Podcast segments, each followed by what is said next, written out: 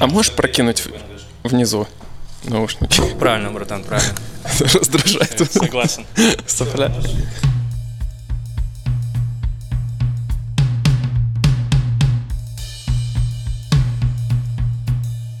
Бля, вот видишь, в чем проблема? То есть, э, и на самом деле с анонимностью то же самое, что я уже лично запутался, то есть, кто нас знает, кто нет.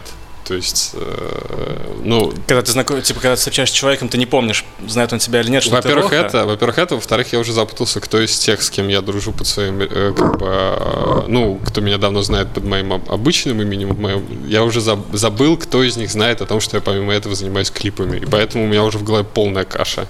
Там у меня, к примеру, мать не знала очень долгое время, очень долгое время, но это как бы вообще отдельная история, потому что у меня там с мамой скажем так, особые отношения, я просто был ближе с отцом, вот, а мать как бы была ближе с сестрой, и так получалось, что они как бы, ну не то, что раздельно занимались детьми, но просто отец посвящал мне больше времени, а мама сестре, и я так привык, что я, типа, ей ни хера не рассказываю, вот, Мгм. и так выяснилось, ну, так получилось, что она потом сама узнала, вот, и... В интернете, само собой.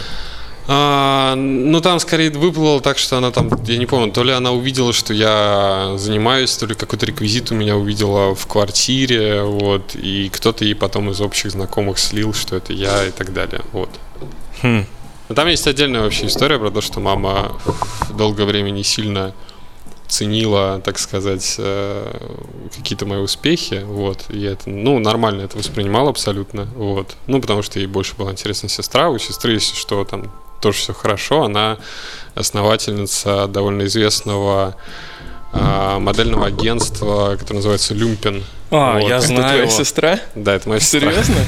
Ты тоже знаешь? Я с ней в Париже, мы когда были с Томи, я с ней пересекался. И это, я не знаю, парень ее или нет. Сева? Да. Это ее муж теперь. А, теперь мы Офигеть, и с ним как тоже были, мир. да. А я пересекался, ну не с ней, но в 2014 году у меня знакомая работала. Она говорит, вот, типа, работаю в Люмпене. Было в 2014 году это агентство еще? Да, и ее мужу до хера лет. Вот, если я правильно понимаю, там были кастинг дяденек, которые странно выглядели.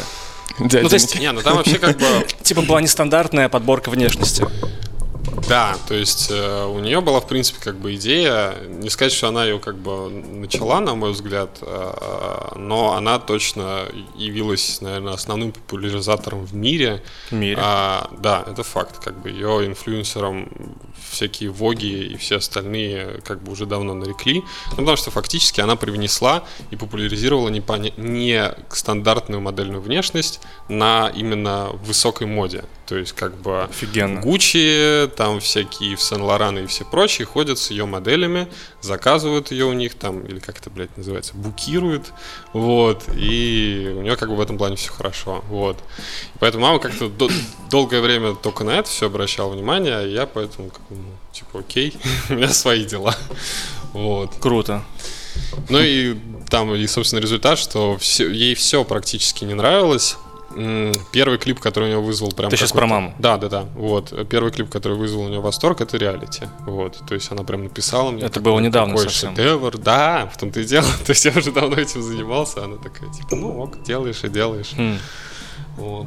А это не тот случай, когда, знаешь, а, мы вот тоже с Дэном недавно обс- обсуждали, когда смотрели профайлы киберспортсменов по контре, допустим, Ну, родители всегда против того, чтобы дети играли в, там, в киберспорт какой-то, потому что это какие-то детские забавы, до тех пор, пока сын не покупает квартиру, и они такие, о, а ты красавчик.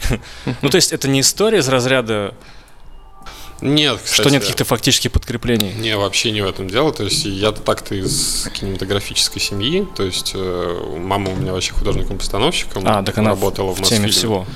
Да, она, у нее архитектурное образование, она работала художником-постановщиком на Мосфильме, вот, э, там она, собственно, и познакомилась с моим отцом в столовой. Хм. Отец у меня где-то, вот мне 15 было, он умер, и я практически сразу съехал там с какой-то там своей третьей девушкой, мы сразу практически начали жить вместе, это, конечно, был полный... 15.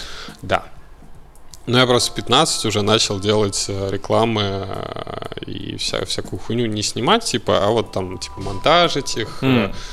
делать там к ним графику, там всякая такая херня. Вот я делал- себе.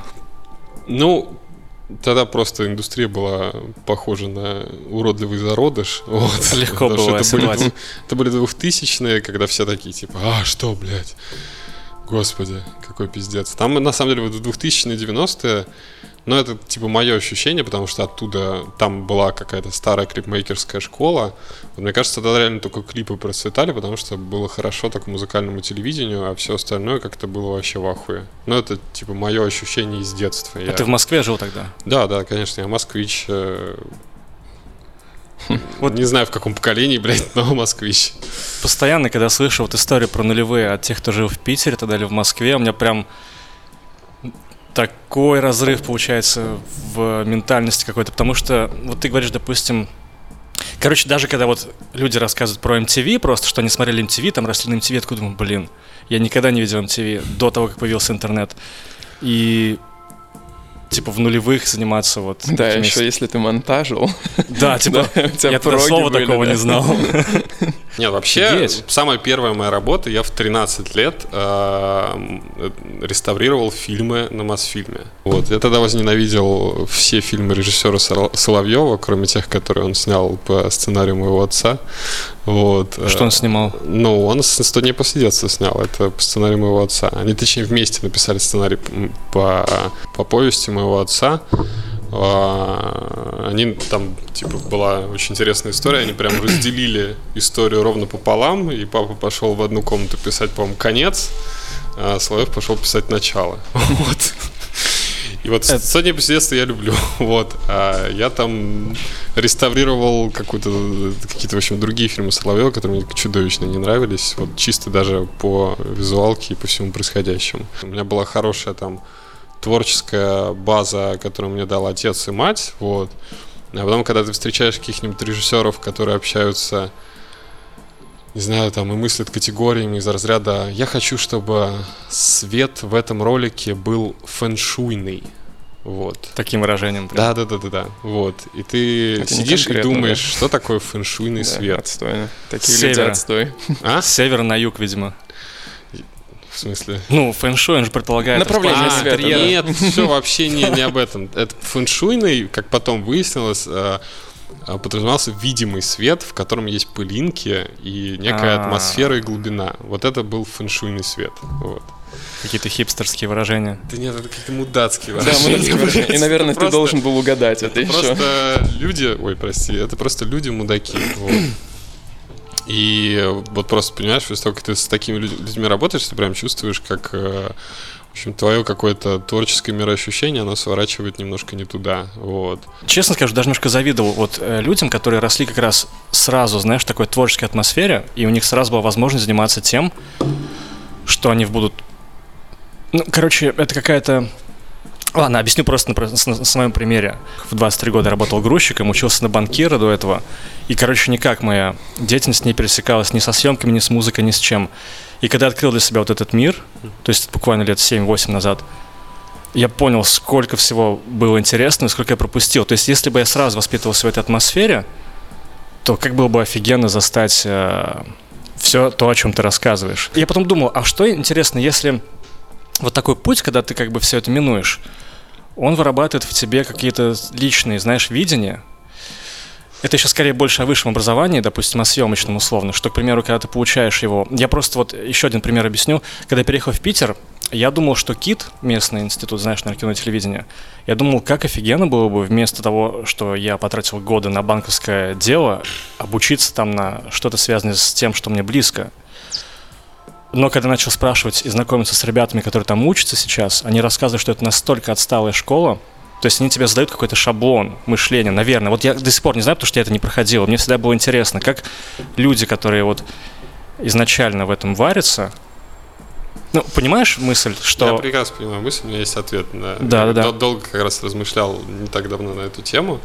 Есть э, вот просто огромное количество плюсов и минусов и в пути самоучки, и в пути э, как бы профессионального получения образования. Как бы я сейчас, я вот как раз не проходил по пути самоучки, Мгм. но как я могу рас- рассказать свои ощущения, которые я как бы вижу А, потому что, безусловно, есть примеры охуительные самоучек, вот, а, и есть примеры отстойные самоучек, вот, как бы. И ровно, больше. Ровно то же самое, как бы можно сказать про профессиональный, потому что у меня, ну, чё, блядь, далеко ходить, как бы у меня типа там из курса, я не знаю, ну, человека 3-4 занимаются чем-то по профессии, все остальные вообще не знаю, блядь, где они. Вот, серьезно. То есть пропали, блядь, в запой ушли и так далее. Там, и так, так понимаешь, так происходит, типа, вот с 70% учащихся в том же самом в ГИКе. Они все потом просто улетают, блядь, э, в небеса. Путь самоучки подходит исключительно в том случае, если ты полиглот.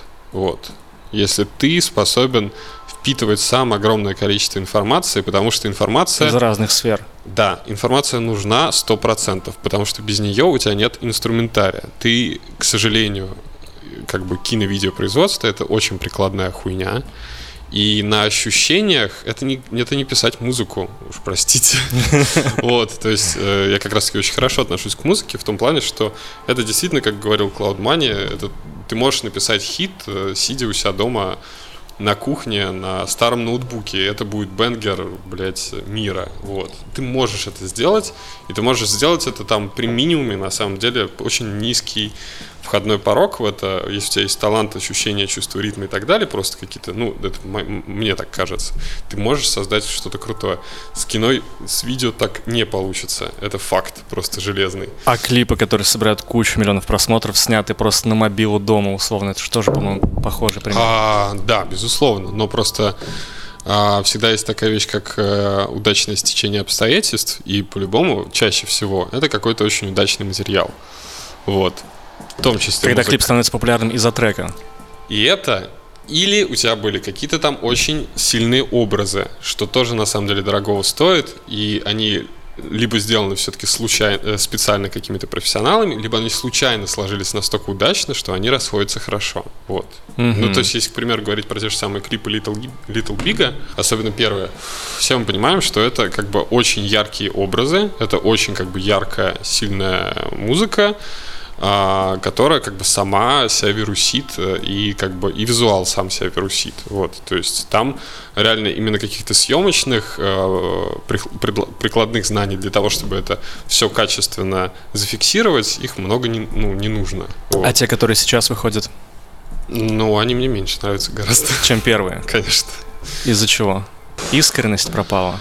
А, да нет, а, как раз-таки вот ты подошел к тому, что я хочу сказать про самоучек, что рано или поздно, в случае, если ты самоучка и при этом не полиглот, ты упираешься в как бы в границы своей насмотренности и mm-hmm. вообще в границы того, что можно получить исключительно смотря другие клипы примеру, или смотря другие фильмы, потому что ну, всех, всех нас привлекает история Тарантино, который, сидя в видеопрокате, посмотрел кучу фильмов и научился снимать кино.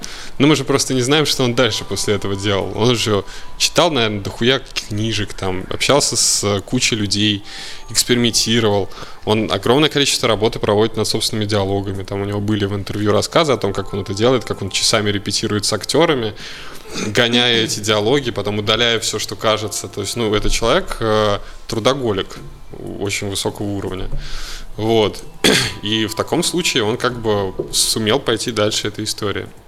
Плюс ошибка вот. выжившего, когда мы видим какой-то яркий пример, но мы не видим Конечно. миллион, который, у которых Конечно. не получилось. Вот. В такой же ситуации. И, э, и поэтому как бы ну, то есть, по, по моему ощущению, там, ноль дисреспекта, но последние клипы, конечно, куда менее интересные, потому что у меня, ну, у меня, как у зрителя, э, в первую очередь ощущение, что закончился некий инструментарий. А что касается, в общем, обучения, здесь просто, смотри, да, они учат по, наверное, по там статьям из Эйнштейна, там, и по всяким старым книжкам и все прочее, но проблема в том, что тот же самый Эйзенштейн, который я, по-моему, уже тысячу раз говорил, но у меня есть самая моя любимая статья Эйзенштейна про вертикальный монтаж. Грубо говоря, очень, очень простая история. Когда появился звук в кино, вот, э, очень много из противников а, было всего этого, потому что, ну, в общем, индустрия всегда противится чему-то новому, это нормально, потому что есть выработанные схемы.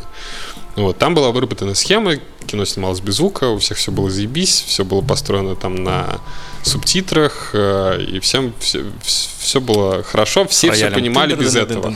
Вот, и основная претензия как бы была, типа, а зачем нужен текст, э, когда и так все понятно? Зачем дублировать, вербально дублировать информацию, которая подается визуально? Вот. э, Ну, небольшая ремарка, чтобы сразу понятно было, о чем речь. Я правильно понимаю, что вертикальный монтаж это соответствие именно звука с картинкой? Конечно. То есть дублирование так, нет, и в смотри. звуке, и в визуале. Так, гайд, гайд. Вот, в том-то и дело, что смотри. А, что под- подразумевается под обычным монтажом? Горизонтальным, когда монтируют пленку. Вот, там э, условно там монтируют э, этот монтаж по Кулешову, а, монтируют там э, лицо мужика, который ничего не выражает, и подставляют к нему там пустую тарелку. Да. И у тебя как бы на столкновении двух этих кадров рождается смысл, что человек хочет есть. Пустое там выражение лица мужика, плачущий ребенок, и вот он там уже ему, в зависимости от того, насколько у него там дрогнула или не дрогнула бровь, он либо ему сострадает, либо злится на него.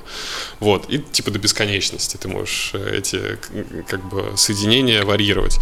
Вот. А, И то же самое, то есть как бы что, о чем говорил Эйзенштейн, что то же самое должно происходить со звуком. Звук не должен дублировать э, происходящее в картинке, они должны на столкновении рождать новый смысл Мгм, Дополнять. дополнять или вообще переворачивать его. То есть э, ты начинаешь как-то сам домысливать какой-то внутренний там диалог у героя там. У тебя кто-то звонит, я думаю, что это будет слышно. Вот, к слову, о банках, которые звонят. Блять. Альфа-банк. Андрюх, напомни. Ляли больше нет. Блять. Офигенно. А, ты, кстати, ты хотел сказать историю про сядь за текст, что, что когда ты гуглил название, оно было только одно. А, блядь, да. Короче, э, там, там было очень смешно, на самом деле, потому что мы сидели в этой, в нашей, в нашем штабе, вот, э, и размышляли, в общем, как все это дело назвать. И мне в какой-то момент в голову пришло, что э, ну, то, что все время пишет Миронов в комментах, вот, типа, сядь уже, пиши текст, там, или М. сядь за, сядь за текст песен, там, э, ну или там батл рэперская вот эта херня, типа сядь писать текст там и так далее. Я понял, что она, в принципе, очень неплохо коррелирует с тем, что мы собираемся сделать. Вот, то есть сядь, это подходит и типа сядь писать текст, сядь искать текст, вот, и присядь Мгм. в тюрьму за текст. Вот, я тогда предложил, типа, может быть, так назовем, типа, хэштег и слитно сядь за текст. Вот, все такие, типа, о, прикольно, давай. И мы Твоя стали, и мы- да, да, и мы стали пробивать. Ну, я был в ней вообще не уверен. То есть я так назвал ее там, ну, не ожидаю, что она зайдет, вот, но не суть. Ну, я так всегда, на самом деле, в голове кажется, наверное, что не очень, а потом, может быть, и нормально. Вот. И мы стали пробивать в интернете, и реально, то есть, если в Гугле забить в кавычках тогда, на тот момент, сейчас, наверное, уже будет много результатов, но вот если забить в кавычках, сядь за текст в Гугле, в Яндексе, выдавался один результат, и это был фанфик про рудбоя где дьявол и ангел говорили ему «Сядь за текст, сядь за текст, Ваня, сядь писать текст». И мы просто такие сидим все в ахуе, что, блядь, как такое может Он- быть? Он один там был? Один, то А. есть единственное упоминание во всем, блядь, Рунете, вот это вот словосочетание, это было в фанфике про Рудбоя. Я имею в виду, Рудбой был один в этом фанфике. Один с ангелом и, Это де- очень и демоном, по-моему. Но ангел и демон не олицетворяли никого. Вообще никого. Не, а ты ожидал, что там, блядь, Ну, я сколько, будет? ну конечно, задание? я сколько читал фанфиков, и вот и про Мирона, и про Рудбоя, и про себя в том числе, там всех обычно перекрещивают. Не-не-не, там, Он там вот было все очень чистенько. Начал было. читать свой рэп. Нет, там все было очень чисто. С чего ты начал следить вообще про А, там, политику или какие-то А. социальные истории? Слушай, ну тут как бы простая на самом деле довольно история. То есть мы вот в том, в том числе с Мироном это обсуждали, что мы фактически сейчас, э, а, грубо говоря, находимся внутри новой волны интереса ко всей этой ситуации, потому что ну, понятно, что было там времена болотного дела там и так далее, и тогда все про это слышали, но я вот никогда ни разу Я тоже, во кстати. всем этом не участвовал. Вот, но, безусловно, как бы там следил и всему этому сопереживал, но никогда внутри меня не набиралось всего настолько, чтобы как-то это выразить. Вот. В первую очередь, потому что, и это тоже мы там обсуждали, что человеку творческому довольно сложно ассоциировать себя с, с физическими действиями а, обычными гражданскими, типа выходить и так далее. Вот, то есть это чуть легче даже такие вещи делать тому же самому Мирону, потому что у него есть э, как бы смысл. Площадка для высказывания. Смысл выходить, потому что в этом есть большой результат. Вот. Mm. А просто обычному творческому человеку очень сложно выйти из этой зоны комфорта, где он там делает свои все эти творческие вещи, говорит как-то, высказывает свои позиции на своем языке. Ему очень сложно как-то вот переступить эту грань, потому что он в то же время как бы недостаточно популярен, чтобы это как-то на что-то повлияло, и в то же время он чувствует себя абсолютно некомфортно в этом реальном мире, в этом реальном поле, высказывая что-то, в том числе как бы чувствуя, что все это абсолютно бессмысленно. Вот, и поэтому я как бы никогда ко всему этому не присоединялся, хотя, конечно же, типа там смотрел все это, ненавидел всех этих пропагандонов, там, ну, то есть позиция у меня была, я думаю, такая же, как у большинства адекватных людей, что, в общем, за все хорошее против всего плохого. Вот. Но все это продолжалось вот так вот ровно до этого лета, пока как бы не начались вот эти вот э, кошмары с... Э, с Голуновым, наверное. С Голуновым, безусловно, с э, выборами московскими. И это просто произошло все типа в такое количество, краткое количество времени. Это абсолютно демотивирует, то есть единственное, что ты чувствуешь, это злобу, вот, и это тебя не мотивирует никаким действием. И начались вот эти избиения на митингах, а я еще параллельно, то есть у меня почему это уже был четырехкратный эффект, я уехал э, на море, мы там сняли дом с, с ребятами, вот, я лежу на пляже, и вместо того, чтобы отдыхать, я смотрю, что происходит в моей стране, у меня так горит жопа страшно. Просто чудовищно. Вот, я вижу, как там избивают людей, я вижу, как их там начинают забирать, менять им сроки, экстремизмы массовые беспорядки, я смотрю эти видео и вижу там, блядь, как кидают пластмассовый стаканчик, бумажный точнее даже, и у меня просто, ну, то есть там, блядь, произошла полная дезинтеграция жопы, э, она дезинтеграция отва- отва- отвалилась, блядь, 25 раз подряд, и, ну, это чудовищно, ну, правда. И поэтому я приехал обратно в Москву уже такой чудовищно злой вот на всю эту ситуацию, и при этом, но при этом абсолютно не знающий, что с этим делать. Вот.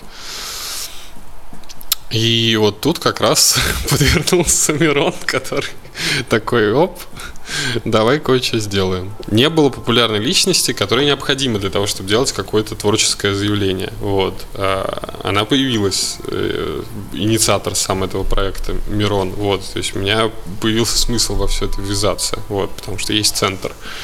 Центр, как, как, ну, типа, как главный художник перформанса и центральная селебрити вот, которая, собственно, высказывает сам главный стейтмент. Я помню твои фразы на съемках, что жечь людей проще, чем да, все блядь, это организовать. Ну, это пиздец. Ну, то есть это реально это самый сложный проект в моей жизни. Реально, вряд ли что-либо его перебьет еще. Я вот сейчас делаю шоу ребятам и как-то Марку и Локи. Вот. Я такой, ух, как все просто, блядь. Просто придумываешь сцену, Шоу для лайва. Концепт, да, да, да, угу. да, рисуешь концепт. Сейчас там контент нарисуем, пропишу сценарий, блядь. Какой релакс, нахуй. Вот, но это правда очень просто все. Приятно и просто. как раз проблема, если ты занимаешься клипами и смотришь только клипы, это, блядь, большая хуйня. Ну, так же, как если ты пишешь рэп и слушаешь только рэп. Это правда. Вот. А тебе тесно уже в клипах? Да, сам... Я никогда не был тесно в клипах. А мне тесно говорить сейчас только про них, потому что я никогда не занимался только клипами. То есть я всегда там и вот рекламы делал, музыкальные шоу, какие-то там короткометражные фильмы в том же самом Гике снимал. Короче, ты можешь смотреть два разных видео, похожие локации, похожая картинка. Одна и та же техника. Все то же самое. Но почему-то, когда ты смотришь зарубежное видео, все так хорошо, а когда русское, то какое-то ощущение... Такого пропорно, да? Да, и мы пришли к выводу, что чтобы не снималось русскими, а зачастую это портится русскими ёблами. Нет, даже не в еблах дело. Но ты же замечал, что если ты включаешь порно, ты понимаешь по одному кадру первому, что это русское. Ну и заебил, потому что есть... Нет, даже если ебил не видишь. Если еще... Это что за порно такое? Нет, ну, типа, любительское домашнее, ты моментально сразу такой, блядь, ну такие простыни только в России. А, не, ну ты про интерьер, наверное, да, сейчас? Интерьер. Окей, принимается. Но я еще про те моменты, когда, допустим, вот э, э, Тарковского хотел привести в пример, которого ты не любишь. Да. Сейчас объясню. Читал А, мой твиттер. Ну, ты знаешь, что я читал твой твиттер весь вчера ночью, с Блядь, начала как до ты его конца. весь прочел? Тарковского я всегда воспринимал, наверное, до года 17 как, знаешь, типа кумир а, хипстеров. К Тарковскому у меня как бы одна всегда была большая очень претензия, что у него очень сильно выведен, выведена его собственная личность э, как бы перед произведением искусства. Вот. То есть э, есть как бы стандартная схема э, как бы произведения искусства из трех составляющих. Что, это творец, произведение и зритель. Угу. Как бы если, если нет чего-то из этих трех, то это, скорее всего, не произведение искусства. Дэнси смотришь «Солярис». Я смотрю картину. Короче, по моему мнению, должен быть какой-то очень баланс. Понятно, что у художника в широком смысле этого слова должен быть свой почерк, свой стиль какой-то там. Он может по-разному там проявляться, но даже если там брать каких-то очень э, конъюнктурных, но талантливо конъюнктурных э, режиссеров типа Спилберга, ты сто процентов, если ты увидишь фильм Спилберга, и ты смотрел другие фильмы Спилберга, не убей, пожалуйста, нас. Вот, Сорян. ты, скорее всего, как бы узнаешь, что это Спилберг, вот, потому что у него чувствуется его стилистика. Но когда это настолько жирно выведено на первый план, что вот я... Я... Ну, зеркало это вообще, по-моему, Зеркало автобиография это его. полный пиздец, блядь. И да, там не понять его без э, знания истории Тарковского. Чудовищное говно, извините, пожалуйста. Но там все как равно снято. Ну там как бы все, э, Хорошо. на самом деле, так или иначе, более или менее а, и в Авгике в том числе сходились, в общем, во мнении, что все это была какая-то каша, и, в общем, бытовала шутка, я не знаю, типа, насколько она правдива, что Тарковский мучился, мучился со, всем этим, ничего не получалось смонтировать, и в какой-то момент такой, а, бля, смонтируй так, что никто нихуя не поймет. Сами Вот. додумают. И- Да, сами додумают. Ну и в результате, естественно, там, блядь, все сами додумали, потому что, чтобы ты, будучи такой величиной, не сделал, все уже там, блядь, за тебя расшифруют. Вот. Да, Может блядь, сложно будем. сказать на самом деле, потому что, ну вот мы действительно находимся, э, порой оказываемся в такой, в такой странной ситуации, что действительно, типа, искусство может стать все что угодно, потому что, ну вот из-за из этой пресловутой схемы из трех составляющих. Потому что все что угодно может в это э, попасть. Особенно если у тебя крупное имя и репутация. Все, что ты сделаешь, люди подумают, что так должно было быть. В таких сложных как бы ситуациях нужно все-таки прислушиваться к самому себе, и если тебе внутренне все это неинтересно и не близко, то и пошло на нахуй. И то же самое как бы касается абсолютно всего остального э, искусства, которое не является говном в банках. Вот. Если ты не чувствуешь э, как бы какого-то коннекта со всем этим, э, и все это как-то не отзывается в тебе, в тебе, то тоже пошло на нахуй. Но это единственный как бы честный закон как бы творческого рынка. Не поддерживай и как бы не обращай внимания на то, что в тебе не отзывается. Потому что даже на самом деле там возмущение всем этим, оно на самом деле работает только на на, На пользу. на пользу всему этому.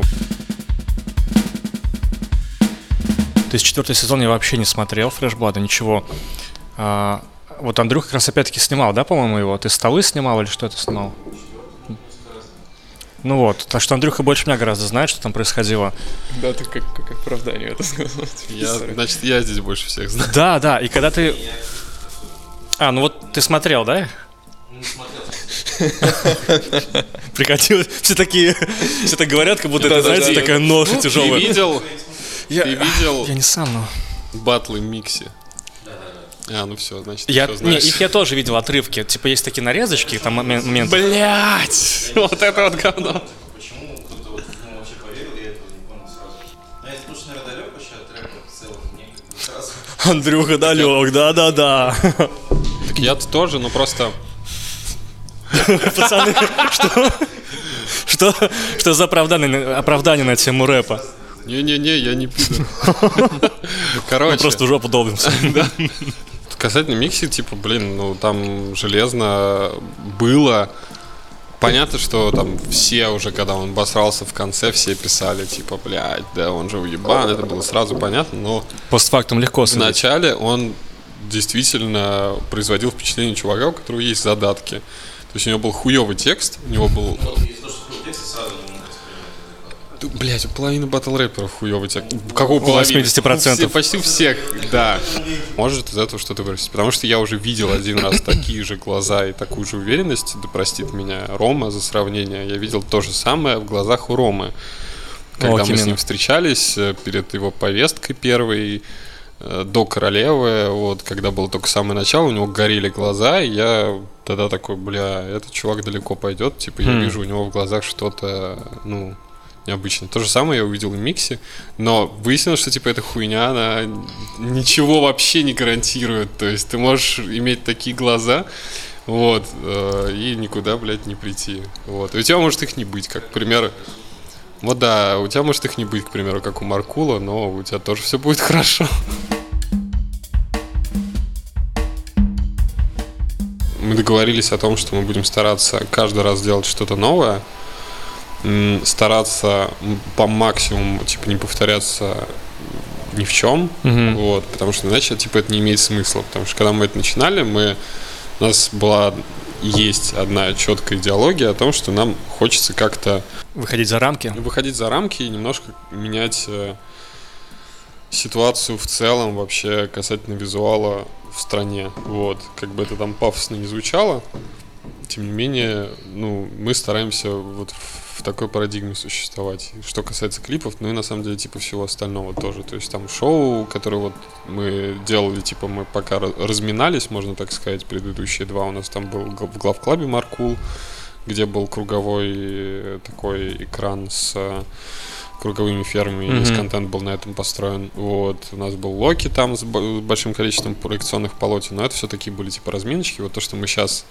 выдадим а, с Локи в адреналине и с Марком в адреналине, ну, то есть мы стараемся, чтобы там было прямо, ну, по крайней мере, в русском рэпе типа такого не делали, на таком уровне, по крайней мере, ребята такого не делали. То есть, наверное, самое близкое, а, что было, ну, на самом деле, типа, объективно, если так вот уж говорить, то единственное, что среди русского рэпа было более или менее похоже на шоу в нормальном смысле этого слова, это был шоу Мирона в Так и Олимпийском. подумал. Ну, факты. Типа, даже то, что Тимати делал, это, ну... А? Не, ну это же другое. Это как бы Макс, Макс Корж, как бы чувак, который хуярит охуенные лайвы, вот, но это не шоу, вот. А ты, а, вот Андрюха, наверное, имел в виду, скорее всего, Фуэт. Ты не смотрел? Э, Знаешь, что такое Фуэт у Коржа? Мгм. В пятнадцатом году мы с Андрюхой попали, меня попросили поснимать, а Андрюха просто приехал потусить э, на концерт Коржа в Питере. Мгм. В Ледовом это, по-моему, было, да? Или где? И, короче, мне всегда казалось, что это музыка для гопников, типа Да, Макс Корж, что там интересного, какие-то примитивные кажется, текста, биты. Нет? Сейчас расскажу. Представь, э, стадион, Ледо... это же стадион, да, по сути? Короче, да, Ледовый это стадион, и я как бы стою на задней трибуне, то есть я вижу все, что происходит. Формат фуэта, который, э, он был, это такие, знаешь, ограниченные концерты были, которые сочетались как будто бы с театральной постановкой того, что происходило. То есть не просто лайв, хотя и лайв тоже был крутой, потому что у него была панк-рок группа, там местная какая-то белорусская, они, то есть все было живое, за что я всегда топил. И для 15 года это было на самом деле редкостью. Мало кто играл из рэперов э, с живым составом. Общая идея в том, что как будто бы это вписка, то есть флэт, только в формате стадиона. И начинается с того, что, по-моему, приходила такая бабуля прям на сцену. То есть э, сцена выглядит как будто бы квартира. Там стоят атрибуты вот интерьера, там шкафы, диваны, прочие ковры. И такой звонок в дверь. Охуенно. Приходит бабулька такая, останавливает трек, такая бабулька заходит, вы тут заебали орать, блядь, какого хера, там 2 часа ночи, они такие, все, все, все, все, все. И вот эти сценки, они постепенно развивались, там между треками что-то происходило во время треков. Помимо этого в самом, в самом лайве, а, где тусили люди, там падали какие-то резиновые шары, резиновые лодки, постоянно какие-то фейерверки, там искры, офигенная пиротехника и прочее шоу. И там трека за три до финала, на сцену выходит еще человек 50, какая-то полнейшая вакханалия происходит, там все кру- крушат, все ломают, короче. По-моему, на последнем, что ли, треке, на- там, ну, может быть, на предпоследнем, врывается, короче, ОМОН. А тогда еще, ну, как и, в принципе, и сейчас, а, происходят вот эти наркопроверки, то есть это могло быть таким, э, что в это можно поверить. Они врываются, всех, короче, кладут на пол, там корж там лежит, там типа руки за голову, что-то происходит, там Андрюх вот в этот момент на сцене был, они там тусили как раз, все легли, короче, все такие, типа, «О, тишина полная в этом в стадионе, типа, что происходит?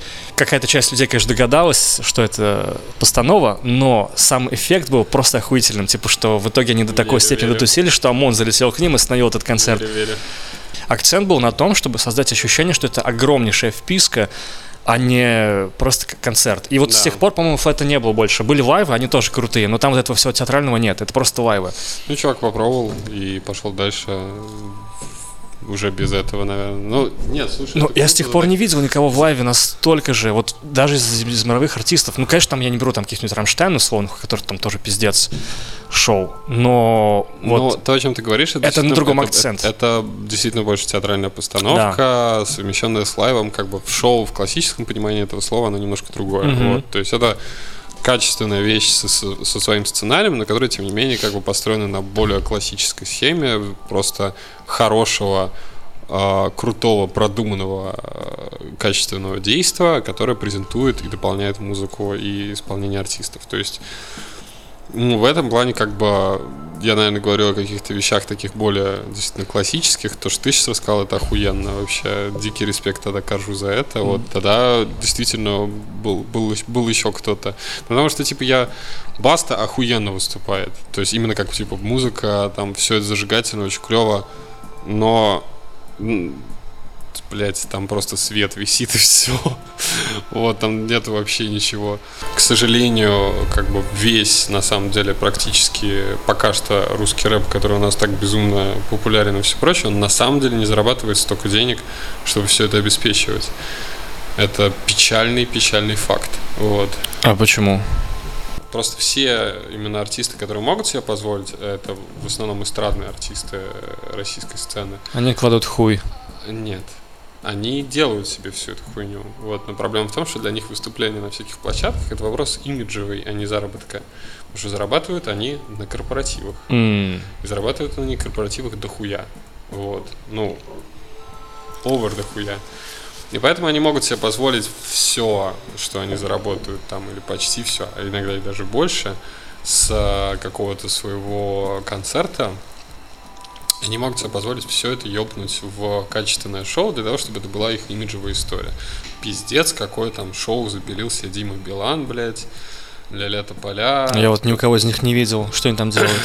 Ну, это все просто очень дорого. А ты следишь бы. прямо, что они делают, или вот так Я получалось? этим. Билановскими всякими эстрадниками? Не, не, не билановскими эстрадниками, а вообще Ну, все эстрады. обобщил. Так или иначе.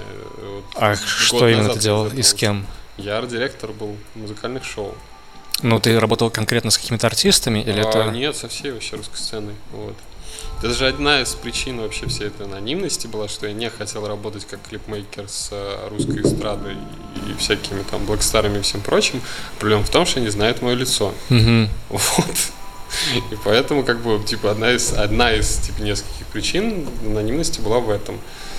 Ну и там я, типа, 150 раз уже рассказывал историю, что я работал на песнях, вот, э, и нам писали на почту Мальфа и Фадеевская история, и Блэкстары начали, начали писать, но они писали не на почту, а в Инстаграм, в Директ. э, и мы их игнорировали, а по факту, как бы мы стояли, ну, типа, я стоял рядом с этими людьми, пока они мне писали, но они меня знали, типа, вообще под другим, условно, под другой деятельностью. Вот.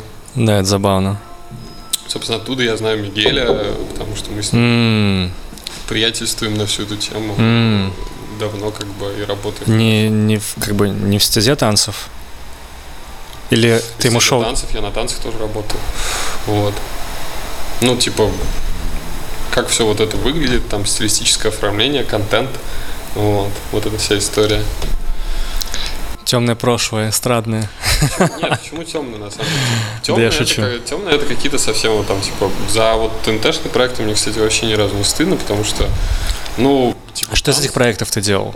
Танцы, А, получается? ну, танцы и песня. Мне вот за два этих проекта, мне, кстати, вообще не стыдно, потому что, ну, Мигель режиссировал песни, вот, а он объективно очень хороший режиссер. Вечером мы с вами это все узнаем на иммерсивном театре. А, а в танцах, ну там типа там Егор Дружинин, он на самом деле довольно талантливый, тоже мужик, вот. э, И Мигель тоже там интересные достаточно постановки придумал. Это все как бы на самом деле такой маленький оплотик э, адекватности и танцы вообще сделали для пропаганды здоровой, здорового адекватного отношения к ЛГБТ гораздо больше, чем, блядь, Твиттер, мне кажется. А, Я просто не следил, а что там было? Я не смотрел практически ни одного выпуска. Ну, в смысле, там, типа, блядь, э, Там приходили бодипозитивщицы. не, А, чуваки на каблуках? Все, там, А. типа, чуваки, ну, ты же понимаешь, что, типа, большинство талантливых танцовщиков это гей. И это норм, потому что, типа, они эмоционально и психологически куда более пластичны, чем гетеросексуалы, потому что на них не давит, блядь, э, вся эта хуйня, типа, будь мужиком, вот это движение мужское, вот это нет. И как бы вот, в частности, и Мигель, и в меньшей, наверное, степени Егор, они э, в течение многих лет, уже шести лет с, э, блядь, федерального, федерального канала вещают о том, что как бы все могут э, как бы в рамках, э, пока это не мешает всем остальным, могут себя вести как хотят. Вот. М. И типа вот вести себя так, как ты хочешь, танцевать так, как ты хочешь, это нормально. Естественно, не существует мужских и женских танцев. Ну, то есть вся на самом деле типа идеология, которая сейчас, э, которая сейчас плыхает Твиттер последний год, полтора, она 6 лет уже, ну, как бы откровенно, не буду говорить слово, пропагандируется, она вещается и внедряется совершенно спокойно в умы людей, которые растут на этих проектах, и все такие, типа, немножко расслабляются, начинают понимать, что, в общем-то, все нормально, вот. Сейчас не буду называть имен, но то, что я расскажу, это подходит практически под любую известную женщину из э, эстрады. В Инстаграм она прекрасная, э, замечательная мать, там э, детей одного-двух, они там ходят в церковь, э, собирают грибы, а когда ты с ней сидишь на личной встрече, это худшее существо во вселенной, которое поносит всех вообще, чудовищно страшно ругается матом.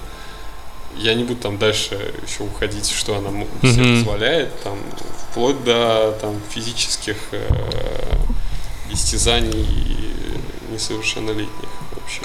Жесть. Ну, типа, и ты такой смотришь это, это вот, и... а, то есть, и у тебя не клеится вообще, потому что ты вот... У меня вот тогда, когда я вот присутствовал при всем этом, в ужасе в полном, меня параллельно уже шли, как бы мы уже были знакомы, там, условно, там, с Мироном, и с Кучей, и с тем же самым Локи уже давно общались. И вот у тебя не клеится абсолютно, потому что у одного человека там образ святого практически, а он чистейшее зло. А тут с точностью да наоборот, жесткий, жесткий реп, как говорится, вот там а, пугающая подача и агрессивное там поведение, а по факту это добрейшие, умнейшие, там интеллигентнейшие люди. Ну, в общем, я год назад из всего этого, даже уже больше, по-моему, года назад ушел. И чувствую себя прекрасно, потому что, ну, в частности, поэтому тоже эта история вся отпала, потому что я сейчас с этими людьми не вижусь, вот. Я имею в виду необходимость анонимности. Я с этими людьми не вижусь, и мне нормально. Возможно ли на YouTube обучиться чему-то, чтобы снимать, к примеру, крутые работы? Ну, в каком-то смысле, да, конечно. Ну, это, наверное, Ну, все равно больше от человека зависит. Зависит от качества контента и зависит, естественно, от человека. Вот. То есть, э, ну, есть же там какие-то очень крутые обзорщики, естественно, я забыл все их имена, но похер, но просто я иногда натыкался на них, которые там очень интересно рассказывают там про свет, там про Это в русском цвет кино. или в И зарубежном? русском тоже есть, да. Колористика и вообще как бы все вот, как, когда ты выбираешь себе цветовую схему э, всей истории, которая у тебя будет происходить, это на самом деле очень важно и на многое влияет, вот. У нас, к сожалению, да, ну, почему у нас? Везде об этом часто забывают и думают, что достаточно поставить там три с половиной неоновых э, этих лампочки и все. Вот они как раз как здесь. Ну, это еще хорошее.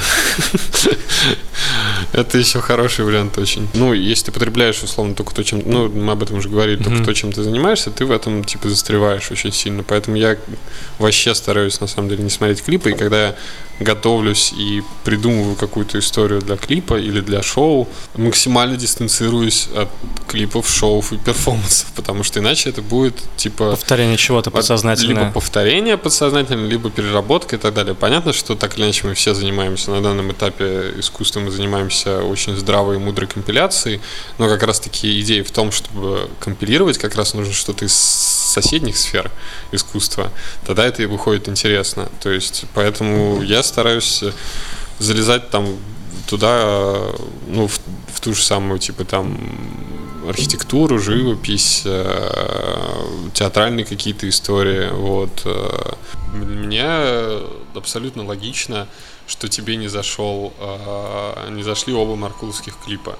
Потому что я прекрасно понимаю, что это вещи, которые ориентированы максимально не на твой психотип. Ну, как бы mm. по характеру и по всему прочему. Я знаю. Как ты определяешь это? Ну, просто зная человека? Просто примерно зная, общаясь с человеком, как бы да, вплоть до того, как, как ты разговариваешь. Mm-hmm. Типа, я примерно понимаю, какие вещи тебя цепляют. Вот. Но тем не менее, я знаю, что на того. Какие? Шучу, шучу. Ну, короче, э, мы там где-то есть видео, короче, Маркул без тебя, где э, смо- девушки смотрят Маркул без тебя. Угу. Если там посмотреть. И они писают с оргазмом. Они нет, они все плачут, типа, в конце. Да? Да, там и там даже прям причем несколько типа разных девушек собрано. То есть одни такие, знаешь, одна там сидит, обнимает плюшевую мишку, ее, естественно, разъебало сразу. Вот. А две такие сидят такие жесткие, жесткие такие, ну да, чё. Вот, две сидят такие жесткие, такие, типа, ну да, чё, робот ебать, и чё. Вот, и такие они держатся, держатся такие весь клип такие, ну да, блядь, ну чё там она. А в конце грустно. Вот, и они такие... И титры там этот вот. Я такой думаю, блядь, ну, значит, получилось, в принципе. Вот. Ну и тем более, типа, вот сколько тебе лет? 30 уже. Я эту историю Пиздец, написал, звучит. я эту историю написал 18 лет. А, да? Понимаешь, что у меня в голове Все, я понял. Все было очень, очень лирично. Это как раз вот. вдохновившись Бьорк, наверное. Да, да, да, All is Full of Love, типа, это самый главный реф, э, на самом деле, всех, э, всего моего, всей моей тяги к футуризму, она произлегает из этого клипа, потому что, ну, там, типа, блядь, это ебейший эталон, который снят 20 лет назад, а он до сих пор выглядит дороже и круче вообще всех клипов в такой эстетике существующих на данный момент. Ну, блять, объективно. Там есть, типа, крохотные моменты, которые видно, что сейчас сделали бы гора... да, да, сейчас сделали бы гораздо круче, гораздо круче. Но в остальном, блядь, это же ебейшее качество. Помнишь клип этот? Конечно. Это же пиздец, блядь. Ну, для того времени, да. Да, но, блядь... Просто, тех... по-моему, в то же время вышел э, Джимми Ракуай, э, Virtual Insanity, тоже футуристичный клип, где все движется, стены, там он куда-то. Он там раз... никаких роботов он нет. Он разве был футуристичный? Ну, типа хай-тек, скажем так. И он нет, просто так приторно смотрится, а у Бьорк картинка вылизанная как будто это было недавно. Ну, у меня я не могу да, вот представить, что это убрать. пленка, что это вот процесс не, не сейчас. Очень. Ну, кстати, хуй знает, пленка это или нет. Ну, возможно, да. Ну, короче, а, Блять, это же пиздец. Вот. И там, ну там очень много. У меня реально нет слов, типа. Ну так то же самое, да. Вот по поводу черного и белого, я поймал себя на мысли тоже, что это действительно прошлое. После того, как я тоже с дичайшим запозданием году в 17-м посмотрел Breaking Bad сериал. Мне настолько понравилось. И вот там как раз идеальный пример разносторонность, раз, раз, разносторонности персонажей, что они могут быть и хорошими, и плохими, что они живые. Это началось еще раньше, на самом деле. Я понимаю, я просто знаю такой сериал и знаю, что он офигенно топовый, но почему-то не готов к нему. На самом деле огромный, огромный реально вклад в драматургию, особенно сериальную, внесло HBO, и начала она это делать как раз с клана Сопрано. Вот. Э, оттуда, собственно, на самом деле корни всеми любимые, всеми любимые Игры Престолов растут оттуда, потому что вся идеология вообще построения а, сюжета и работе с персонажами, особенно с большим количеством персонажей, она вся растет оттуда, вот, потому что там, ну вот сам Тони Сопрано, это был невероятно сложнейший персонаж, в котором было столько планов, подпланов, э, деталей, э, черт. Э, он был настолько реален, вот, и то есть он, он был всем, он был типа пугающий, э, смешон, умилителен, э, забавен, он был харизматичен, он был, блядь, все вообще сука, шедевр ебучий. Вот. И все это вот дальше пошло расти. А если вы смотрели сейчас, это сработает? Да. На самом деле, вот я когда его смотрел, очень многое понял про то вообще, как работать с линиями сюжета, про то, как они развиваются, про то, как их грамотно обрубать, вот, э, точнее не обрубать, точнее, как их грамотно заканчивать. Там, к примеру, одна из моих любимых линий, это когда у сына Тони Сопрано начал, начали проявляться а, в общем, потуги к жестокости такие же, как у его отца. Это сейчас ни в коем случае не спойлер, это такая была очень крохотная линия, вы mm-hmm. ничего не потеряете, сейчас ее узнаете. Но как она была клево сделана, а, и как она была клево закончена. И это было прям настолько как бы четко понятно, то есть там не было прям это проговорено, вот как мы там mm-hmm. слабые рассказчики истории очень любят там какой-нибудь закадровый текст рубить, или други, э, ртом другого персонажа сказать, ну что, ты понял, что так делать нельзя? Да, осознал всю свою печаль. Вот, э, и уебищность, не делай так, вот. Там было настолько, блядь, очевидно и понятно, что человеку стало страшно от того, куда он идет, что вообще не нужно было никаких объяснений. Ну и, конечно, финал, блядь, клан Сопрано, это, блядь, одно из лучших, лучших вообще вещей Заинтриговал. вселенной, потому что, типа, столько столько не, такое количество неоднозначных мнений касательно его я не читал ни про, одно, ни про один сериал, там, потому что все сосут, там, как я встретил вашу маму, там, сосут э, все фанаты, которые там недовольны тем, как закончился сериал, потому что там, блядь, закончилось все так, что всем пердаки разхуярило, блядь, на все, на, на все стены. У меня как бы есть очень четкое понимание, зачем нужен... Э, Настроить опенинг. на атмосферу? Конечно, это опенинг сериала, это Э, как бы концентрат его атмосферы, который тебе впрыскивается в мозг, и ты как бы готов его воспринимать. Вот. Ну, просто вот именно если ты пришел а, после тяжелого рабочего дня, когда ты там, не знаю, пиздился с Зинкой за печенье во время кофе-брейка, вот, и это, в принципе, все, что у тебя произошло за день, пропустить э, интруху у Игры Престолов, это кощунственно, потому что ты такой, типа, ну, блядь, смотришь дальше, и там у тебя на глазах там, я не знаю, кого-нибудь убивает, и такой, блядь, Зинка, сука, сраное печенье не отдала. Вот, ну и зачем? А так ты посмотришь вот эту длинную интруху и вообще забудешь про всю эту хуйню. Просто мы сейчас, к сожалению, находимся в очень мерзкой э, истории того, что как бы, ну, это про, про это все говорили типа, бесконечно, про то, что у любого явления всегда есть положительные и отрицательные стороны, и хорошие и плохие последователи. Вот. К сожалению, проблема в том, что сейчас у феминизма больше разлетелась и распиарилась его негативная сторона в виде негативных последователей. Э, и это как та реальность, в которой мы живем, к сожалению. И это не касается не только России, это касается всех, всего мира. Вот. Ну, по моему ощущению, что я читаю в зарубежном твиттере тоже. Вот. То есть там вся та же самая херня, такой же хейт того, что, в общем, вся ситуация... Феминистские борзели, какого хера? Ну да, да, да. Вот я даже вчера ехал там, типа, из разряда по радио звучал какой-то, я даже не знаю, что это было за радио какое-то отвратительное, вот, и там два ведущих обсуждали какую-то историю про то, что, в общем, в России исключили какую-то девочку трансгендера, Вот. Э, и один ведущий пытался как-то отстаивать всю эту историю, вот, а второй начал кривляться и говорить, что, ну, блядь, типа, биологически же она девочка, какая разница, как она себя называет? Вот я назову себя Фламинго, блядь. И ты называй меня Фламинго, иначе я обижусь. Я просто сижу, сижу такой, вот, и таксист, е- таксист едет такой. Правильно, блядь. Блядь, что? Про фламинго, это же есть известная история трехлетней давности, что ли, про боевой вертолет. И чел настоятельно требовал, а, чтобы... что он ощущает себя боевым вертолетом. Я чувствую, что я боевой вертолет. Я там не человек. Обращайтесь ко мне как к боевому вертолету. И оттуда пошел мемчик, и сейчас вот знакомый э, из Минска, Андрей, у него как раз канал так называется. Гендерфлюидный. Гендерфлюидный вертосексуал. Это вот отсылка к тому чуваку. Он как раз про феминизм топит. Вот эта херню меня, я не знаю, кстати, кто это в меня засунул, родители или нет, но вот это вот мысли о том, что женщина должна там готовить чего-то там на кухне и чего-то вообще должна, у меня никогда в жизни не было. Хер знает почему. Вот как-то так вот повелось, что я и сам люблю там готовить, там и все такое.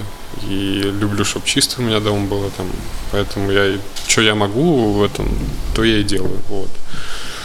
Заставлять никого не собираюсь. Вот.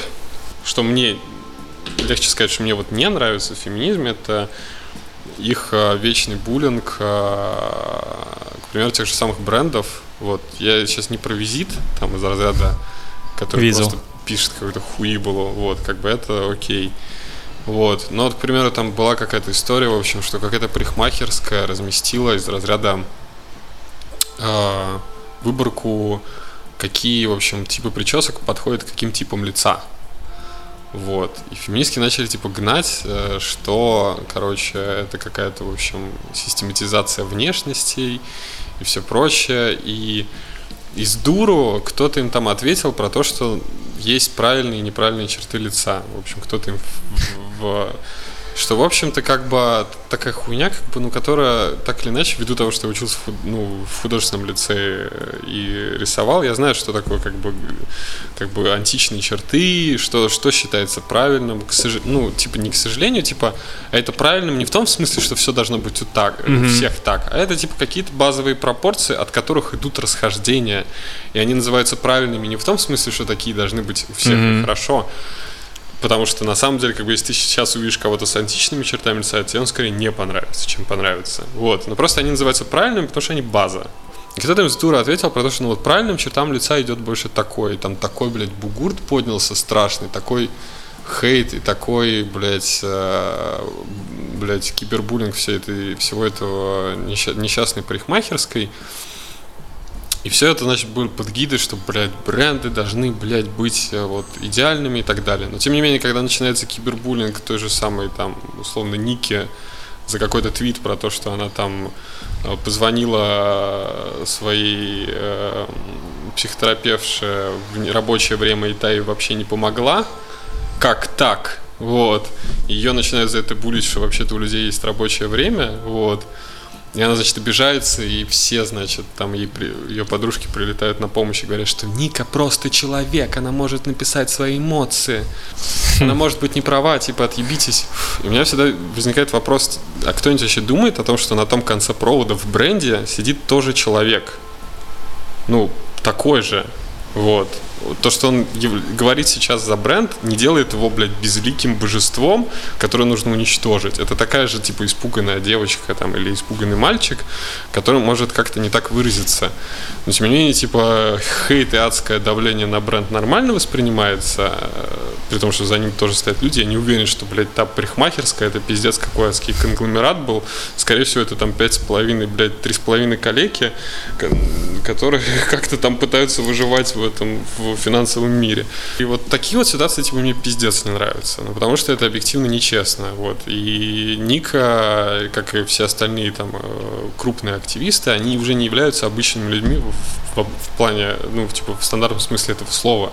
Они стали медиа-личностями, mm-hmm. они стали выросли, и это был их осознанный выбор вырасти в какую-то крупную, на самом деле, персону, которая... Влияет на мнение. Которая влияет на мнение, поэтому не нужно в какой-то момент вдруг резко так превращаться сначала использовать свое огромное влияние для давления, а потом вдруг резко превращаться, типа, обратно в обычного человека, которого нельзя трогать, потому что он обычный. Типа, не так не работает, ты уже необычный, ты, тебе уже нужно думать о том, что ты говоришь, когда ты столь популярен.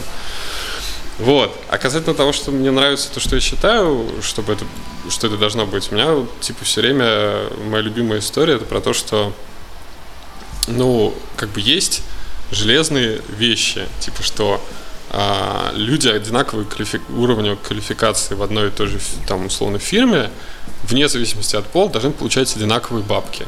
Это железно. То есть э, это норм. Вот. И также там в других вопросах равенства. То есть чуваки при прочих равных должны быть одинаковы в своих правах. Вот. И это нормально. И это касается того, что, ну, как бы, если... То же самое должно работать в обратную сторону. Типа, если, условно, какой-нибудь мужик менее квалифицирован, он должен получать меньше бабок, чем женщина, которая более квалифицирована в своем вопросе.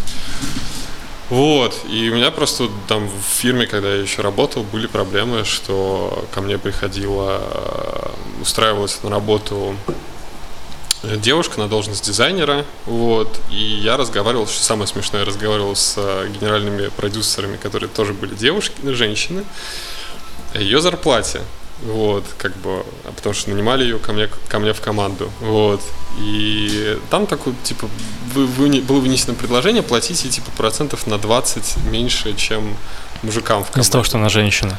Нет, не произносилось это вслух. Ну, подразумевалось. Вот. А, ну, типа вот столько-то. Я говорю, почему? С какого хера? У меня такой же уровень квалификации, как у наших парней, как бы. Столько, ребят. И мне приходилось с женщинами же, блядь, спорить о том, что должны быть равные условия рабочие Чё, блядь? Вот. И вот это тоже еще очень большая проблема, что у нас огромное количество женщин же чувствуют себя в патриархальной системе почему-то очень комфортно. Вот. Хотя она уже давно, типа, блядь, должна отмирать. Вот. Это правда. Блин, сейчас обоссусь. Ссать хочу дико. Конец